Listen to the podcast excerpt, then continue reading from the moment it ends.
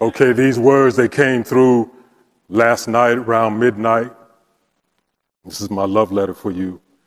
Beloved family, if you commercialize, industrialize, institutionalize, capitalize, colonize your mama's famous sour cream pound cake recipe, you might forget, neglect, devalue, diminish, think that you can get away with leaving out the fact that when she made that cake, she put her foot in it.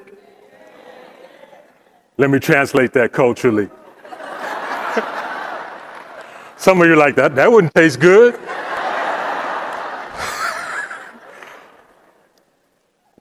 In a black folk kind of way, what we mean is she put her whole soul and all the acres of her love into it. You feel me? You might miss that when she made her famous sour cream pound cake, she stayed up all through the black of night after the family went to bed. And even though she was a crying kind of tired, she whipped the sweet butter all the way past cream that she sifted the flour. You might miss this if you try to institutionalize. She sifted the flour with patience and care till it was fine as air. You might miss that she licked the batter before she added just a little more vanilla, just a shake more nutmeg and a bit more salt.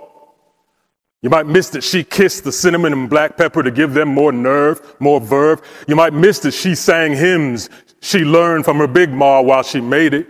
That she prayed three times before she slid it in the oven that she did a little dance while it baked, that she praised and worshiped as it rose and browned, and that she, when she served it hot and fragrant to her grandbabies, and they wept at the impossible flavor, her heart said hallelujah until the last crumb was gone.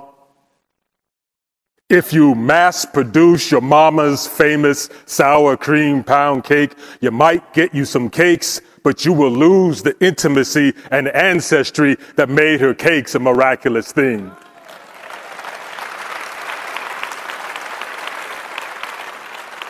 This is not a story about cakes. This is a story about how you and I, we learn, teach, remember, practice, perpetuate psychology, which is not a modern science, but is rooted in ancient indigenous healing ways.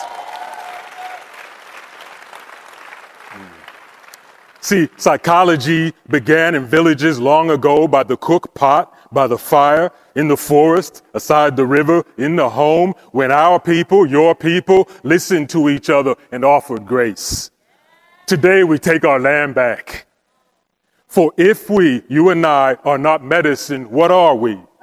Huh? If we, you and I, are not medicine, what are we, psychology? Surely we are not paperwork, protocols, policies, statistics, data, degrees, titles, training, CEUs, RFPs, peer reviews, staff meetings. Status quo. No, we cannot be those songless things. Human suffering and healing require that we shed our skins and find our holy courage once again. For if we believe, behold, we make all things new. And so, if we are not medicine, what are we? If we are not prayer from the lips of suffering, if we are not the prayer fulfilled, if we are not the breakers of the bread, hope in the mist, if we are not the dance, drum, ceremony, hum, rhythm, romance, if we are not faith, frolic, play, levity, creativity, almighty, if we can't swoon, awe, wonder, sigh, break down, muster mercy, generate grace, fathom freedom, listen to our Pueblo's pain, be humble, let go, let the hood teach us, preach us, or reach us. If we can't remember, if we can't forget, if we can't weave new ways, then who are we? Surely not the cage, not the sorrow of the slave, not the grim and fateful hour, not the colonizing power, not the punishment cast against poor, impoverished despair not the official office of oppression, not the doer of obsolete, dehumanizing deeds. Surely we must be a kinder thing, psychology, a spirit that feels and grieves and dares and bleeds. If we are not sunrise, how can we expect our people to bloom?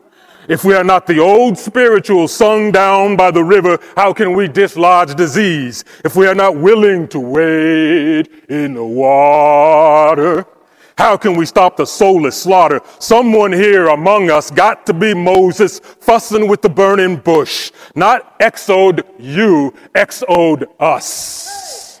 Mmm. Mmm. Put some coins in the jukebox that is your soul. You got moves, bust them out. Dance more harder. Get drenched in the heat of your calling. Do not subdue your light. If your people picked cotton, cabbage, cane, or corn, as long as you pick freedom, we're going to survive this storm.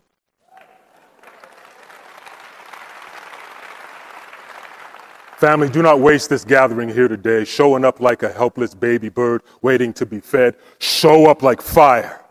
Burn some things. Burn away what does not belong anymore maybe never did. Prepare the ground for what the people need. Snap the beans, do the greens, shuck the corn. Let this gathering be the day when you at last died of your weariness and were born again. Bake your mama's famous sour cream pound cake. Make her proud. Do this work, psychology, with intimacy and love. Season it with culture. Don't scream at your calling. Make peace. Get up close to it, open your heart, and with all your sacred sweetness, whisper. Thank you.